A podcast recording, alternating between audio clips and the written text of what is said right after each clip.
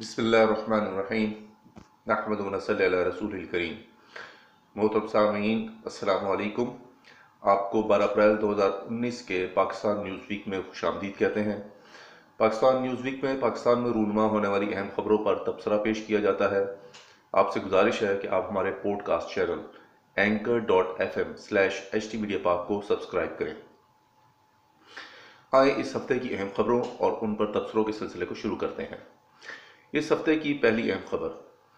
سات اپریل کے اخبارات نے یہ خبر شائع کی کہ chief justice, Lahore high court Sardar Muhammad Shamim Khan نے پنجاب جوڈیشل اکیڈمی میں تربیتی کورس مکمل کرنے والے جوڈیشل افسران یعنی ججوں سے خطاب کرتے ہوئے کہا، عدل کرنا اللہ کی صفت ہے اور اللہ پاک نے یہ صفت ہمیں عطا فرمائی ہے۔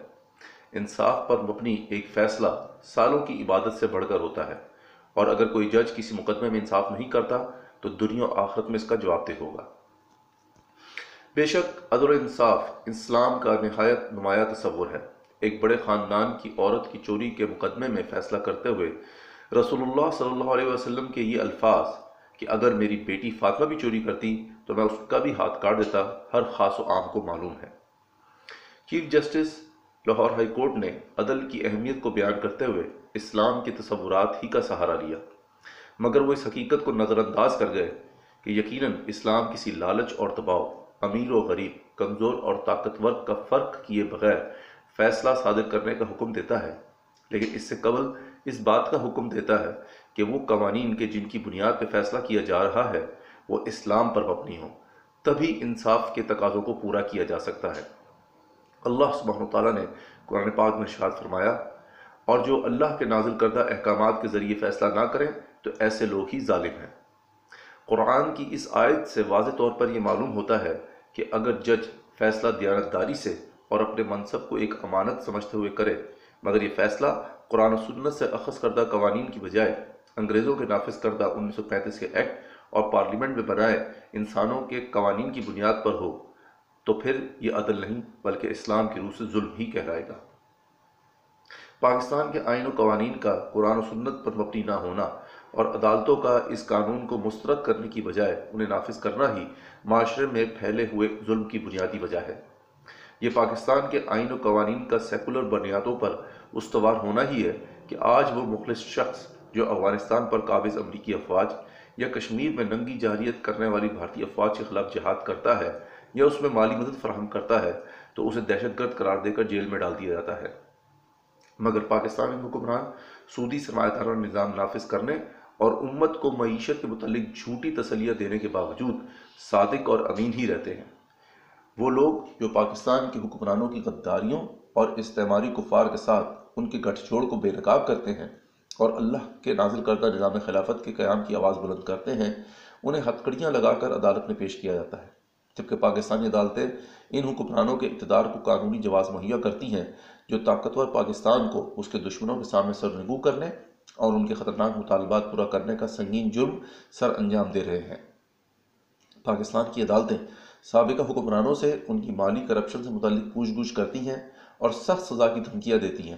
مگر اسلامی سرزمین پر قبضے کو برقرار رکھنے میں دشمن امریکہ کے ساتھ فوجی اور انٹیلیجنس تعاون پر کوئی کارروائی نہیں کرتی۔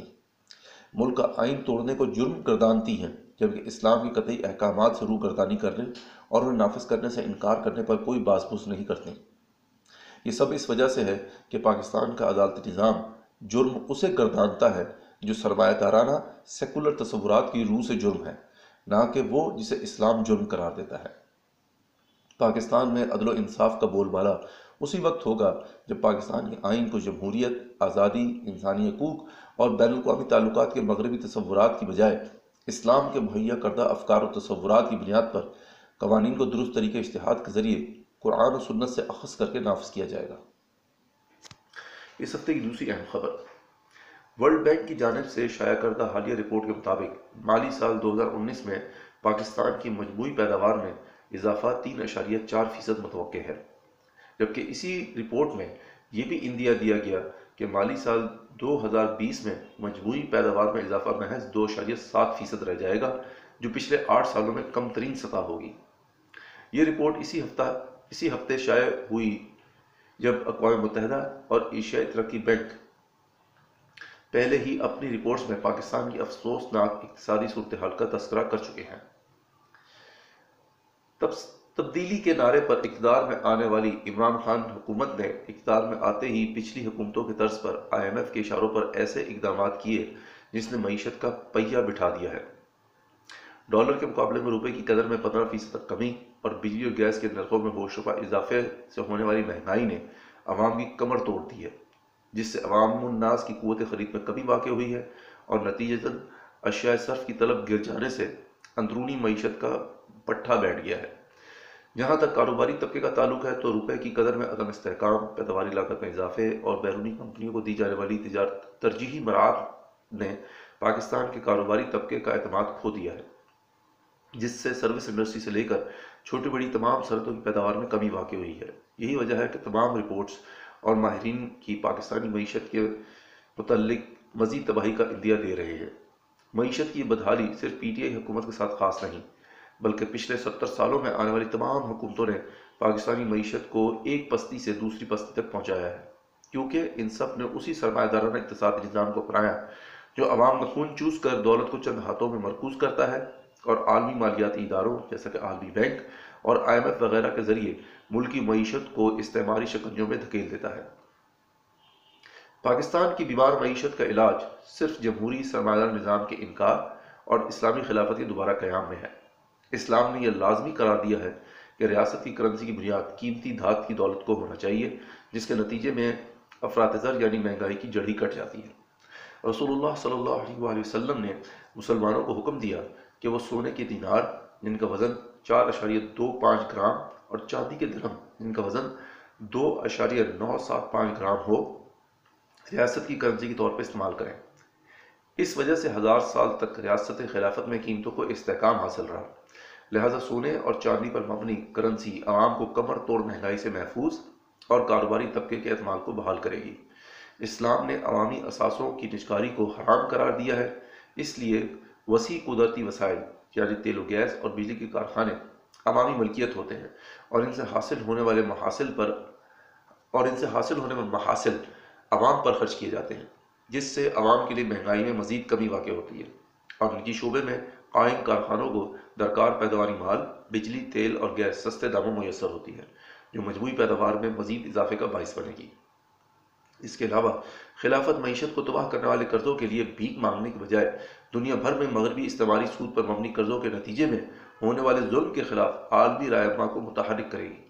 یہی وہ ظلم پر مبنی نظام ہے جو کئی ممالک کو اپنے پیروں پر کھڑے ہونے سے روکتا ہے۔ یہ نظام قرضوں کے ساتھ ایسی شرائط عائد کر دیتا ہے جس کے نتیجے میں معیشت کا دم گھٹنا شروع ہو جاتا ہے۔ یہاں تک کہ معیشت کی اصل قرض کی رقم سے بھی کئی گنا زائد سود دینے کے باوجود قرضے سے جان نہیں چھوٹتی لہٰذا خلافت کے سائے پاکستان اور پوری دنیا کے مسلمان پھر وہ خوشحالی دیکھیں گے جو کبھی اس خطے کا مقدر تھی۔ جیسے کہ انگریز کے آنے سے پہلے برصغیر پاک و ہند، جس میں آج دنیا کی سب سے زیادہ غریب رہتے ہیں، اسلامی دور حکومت دنیا کی مجموعی پیداوار کا چوبیس فیصد پیدا کرتی تھی اور غریب ڈھونڈنے سے نہیں ملتا تھا۔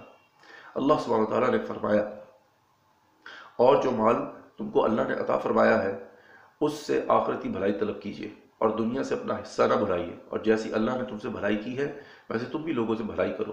اور ملک میں فساد نہ کرو، کیونکہ اللہ فساد کرنے والوں کو دوست نہیں رکھتا۔ اس ہفتے کی تیسری اہم خبر۔ آزاد جموں کشمیر کے سابق وزیر اعظم اور پاکستان تحریک انصاف کے سینئر رہنما بیرسٹر سلطان محمود نے چھ اپریل دو ہزار انیس کو فرمایا کہ دنیا کی اہم طاقتیں، جن میں امریکہ اور یورپی یونین شامل ہیں، پہلے سے کہیں زیادہ پاکستان اور بھارت کے درمیان مسئلہ کشمیر کے حل کے لیے دلچسپی رکھتی ہیں۔ عالمی طاقتوں کا مسئلہ کشمیر کے حل کے لیے دلچسپی لینا کسی صورت بھی پاکستان اور کشمیر کے مسلمانوں کے لیے باعث مسرت نہیں ہو سکتا، بلکہ یہ تو باعث تشویش ہے۔ موجودہ عالمی طاقتوں کی تاریخ سے یہ بات ثابت شدہ ہے کہ جب وہ کسی مسئلے میں دلچسپی لیتے ہیں، خصوصاً اگر وہ معاملہ مسلمانوں سے متعلق ہو، تو اس کو حل کرتے ہوئے انصاف کے اصولوں کو نہیں، بلکہ اپنے مفاد اور مسلمانوں کے نقصان کو سامنے رکھتے ہیں۔ پاکستان اور کشمیر کے مسلمان ایسٹ تیمور کے مسئلے کو بھولے نہیں۔ جہاں عالمی طاقتوں نے انڈونیشیا کے ایک علاقے کو کاٹ کر اس سے جدا کر دیا تھا کیونکہ وہاں رہنے والے غیر مسلم تھے اور اس طرح ایک مسلم ملک کو کمزور کیا گیا۔ پاکستان اور کشمیر کے مسلمان جنوبی سوڈان کے مسئلے کو بھی نہیں بھولے۔ جہاں عالمی طاقتوں نے سوڈان کے ایک بہت بڑے حصے کو کاٹ کر اس سے جدا کر دیا کیونکہ وہاں پر رہنے والے غیر مسلم تھے اور اس طرح رقبے کے لحاظ سے دنیا کے سب سے بڑے مسلم ملک کو کمزور کر دیا گیا۔ پاکستان اور کشمیر کے مسلمان مسئلہ فلسطین پر عالمی طاقتوں کے کردار کو نہیں بھولے، جو ظالم یہودی وجود کے مظالم پر خاموشی اختیار کرتے ہیں، بلکہ اس کی پشتوانہ کرتے ہیں۔ اور پاکستان اور کشمیر کے مسلمان عالمی طاقتوں کے مسئلہ کشمیر کے حوالے سے کردار کو تو بھول ہی نہیں سکتے کہ جہاں انہوں نے تقریباً ستر سال قبل کشمیر کے مسلمانوں سے وعدہ کیا تھا کہ انہیں اپنے متعلق فیصلہ کرنے کا موقع دیا جائے گا کہ آیا وہ پاکستان کے ساتھ رہنا چاہتے ہیں یا بھارت کے ساتھ رہنا چاہتے ہیں۔ لیکن آج کے دن تک ان سے یہ کیا گیا، وعدہ پورا نہیں کیا گیا۔ بلکہ بھارت کی ریاست دہشت گردی کی حمایت کرتے ہیں۔ لہٰذا عالمی طاقتوں کا کردار سازشی اور دھوکے بازی پر مبنی ہے۔ اور ان سے انصاف کی توقع لگانا بے وقوفی ہے۔ اور جو جانتے بوجھتے یہ عمل کرے تو وہ غدار ہے۔ پاکستان اور کشمیر کے مسلمانوں کے لیے خوشی اور مسرت کا موقع وہ وقت ہوگا جب پاکستان کی سیاسی اور فوجی قیادت مقبوضہ کشمیر کی آزادی کے لیے تحمل اور نارملائزیشن کی پالیسی کو نیلم اور جہلم میں دریا برد کر دے گی اور افواج پاکستان کو جہاد کا حکم دے گی۔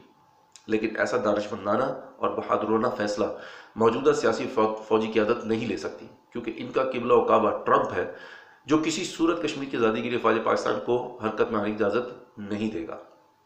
اور ایسا عمل صرف خلیفہ راشد ہی کرے اختیار کرے گا، کیونکہ اس کا رب اللہ سبحانہ تعالیٰ ہوتا ہے اور وہ اسی کے حکم کی پابندی کرتا ہے۔ اور پھر خلیفہ راشد اللہ سبحانہ تعالیٰ کے حکم کی بجاوری کرتے ہوئے پاکستان کی مسلح افواج کو جہاد کشمیر کا حکم دے گا اور وہ دن پاکستان اور کشمیر کے مسلمانوں کے لیے حقیقی خوشی کا باعث ہوگا۔ اللہ سبحانہ تعالیٰ نے فرمایا، اور اس روز مومن خوش ہو جائیں گے اللہ کی مدد سے۔ اللہ جسے چاہتا ہے مدد دیتا ہے اور وہ غالب اور مہربان ہے۔ یہ تھی اس ہفتے کی اہم خبریں، ان پر تبصرے آپ سے گزارش ہے کہ آپ ہمارے podcast channel anchor dot F M slash H T media Pak پر اپنی آراء سے ہمیں آگاہ کریں۔ اگر آپ کو پاکستان نیوز ویک کو پسند کیا ہے آپ نے، تو ہم آپ سے گزارش کرتے ہیں کہ اپنے گھر والوں اور دوستوں کو بھی ہمارے پوڈ کاسٹ چینل کو سبسکرائب کرنے کا پیغام پہنچائیں۔ اس ہفتے کا پاکستان نیوز ویک اپنے اختتام کو پہنچا۔ انشاءاللہ اگلے ہفتے نئی خبروں اور متبصروں کے ساتھ پھر آپ کی خدمت میں حاضر ہوں گے۔ واخر دعوانا الحمدللہ رب العالمین۔